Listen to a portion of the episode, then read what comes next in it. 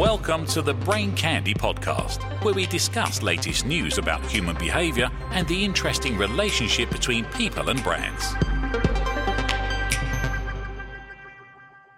Brain Candy number 79 Luxury Beliefs, the new elitist means for distancing oneself from the masses. Some time ago, Rob Henderson came to my attention. Henderson is a doctoral student in psychology at Cambridge and studied psychology at Yale before that. He runs a very good blog on Substack, most of it as premium content. A promising young scientist, Henderson has a very unusual CV and develops exciting ideas, like the insight of luxury beliefs. He was born into poverty and grew up in foster homes in California. At the age of 17, he enlisted in the military straight out of high school. He then attended Yale on the GI Bill. It was a very different environment for him. At Yale, there are more students from families in the top 1% of the income scale than from the bottom 60% of the population. On his journey along the class ladder, he made a discovery and gave it a name. Luxury beliefs, i.e., luxury attitudes, displace luxury goods in importance. Luxury beliefs are ideas and opinions that confer status on the upper class, while often imposing costs on the lower class. His article on these luxury beliefs has attracted a lot of attention. Link in show notes. Below, I summarise the article with pleasure. In 1899, the economist and sociologist Thorstein Veblen published a book entitled The Theory of the Leisure Class. Based on observations about social class in the late 19th century, Veblen's main idea is that we cannot assess the financial status of other people with certainty, but we can see when they can afford expensive goods and leisure activities. In Veblen's time, people demonstrated their status with fine clothes like dinner jackets, top hats, and evening gowns, or with time consuming activities like golf.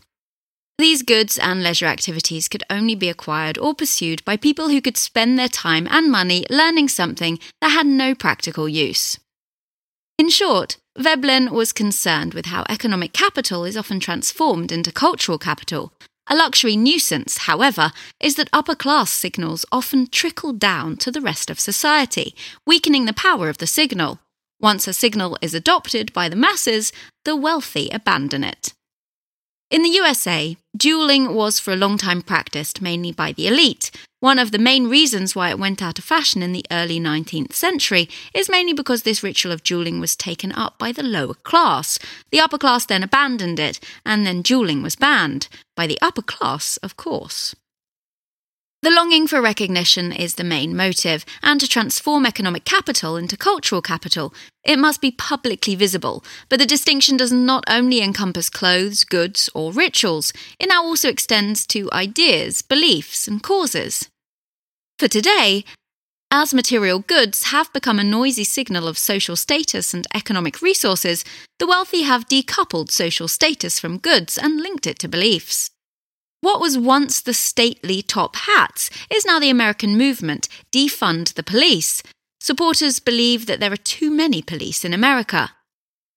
A survey found that Americans in the highest income category are by far the most common supporters of reducing police funding. They can afford to take this position because they already live in safe, often gated communities, and they can afford to hire private security. But a vulnerable, poor person in a crime ridden neighbourhood cannot afford to support the removal of funding for the police. According to the US Census Bureau, compared to Americans earning more than $75,000 a year, the poorest Americans are seven times more likely to be victims of robbery, seven times more likely to suffer serious bodily injury, and 20 times more likely to be victims of a sexual crime. Holding a luxury belief is a manifestation of cultural capital, a sign of a person's fortunate economic circumstances.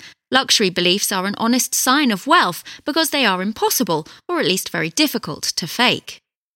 There are also other mechanisms for luxury attitudes, such as downplaying the influence of the individual in shaping life circumstances. A 2019 study found that people with higher incomes or higher social status were most likely to believe that success is due to luck and relationships rather than hard work.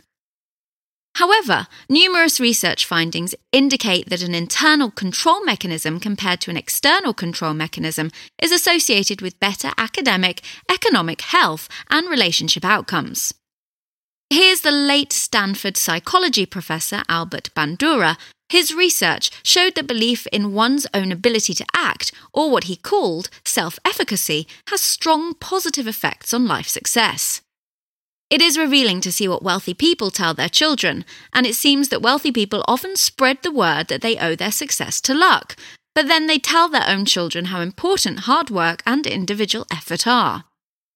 I found a very similar example in another article by Henderson. The elite like to show themselves to be particularly progressive. Among American college graduates, only 25% think couples should be married before having children. And yet, the vast majority of American university graduates who have children are married. In the American underclass, on the other hand, a great many children grow up outside of marriages, even outside of relationships. Lastly, let's talk about strange vocabulary. When Henderson was growing up in foster care, working as a dishwasher, earning minimum wage, or serving in the military, he never heard words like cultural appropriation, or gendered, or heteronormative. Quick question for brain candy readers Are you cisgender? Language as cultural capital. Working class people cannot tell you what these terms mean, but if you go to an elite university, you will find many wealthy people who will be happy to explain them to you.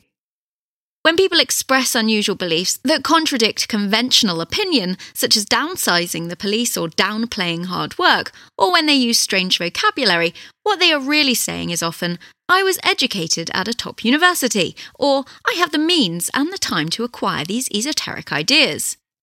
Only the wealthy can learn these things because ordinary people have real problems to take care of. The main purpose of luxury beliefs, then, is to give clues about the social class and education of the believer. Advocating the reduction of police resources or promoting the belief that we are not responsible for our actions are good ways of signalling membership of the elite. Why are wealthy people more prone to luxury beliefs? They can afford it. And they place the most value on their status.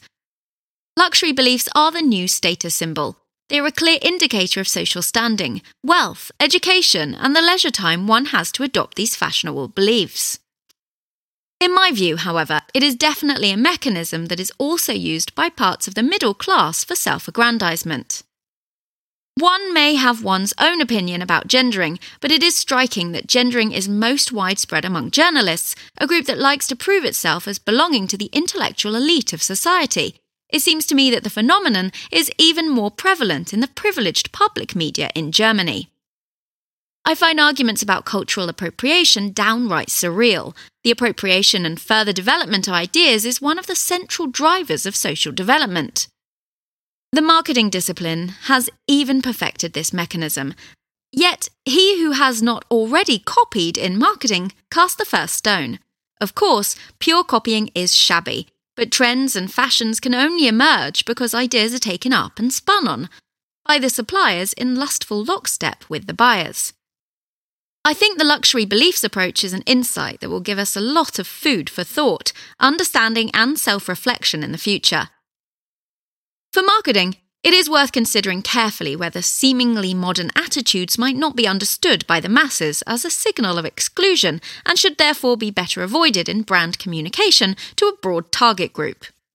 Disclaimer As a professional in understanding of human nature, I am sure that Henderson's thoughts are well suited to the general phenomena of the zeitgeist.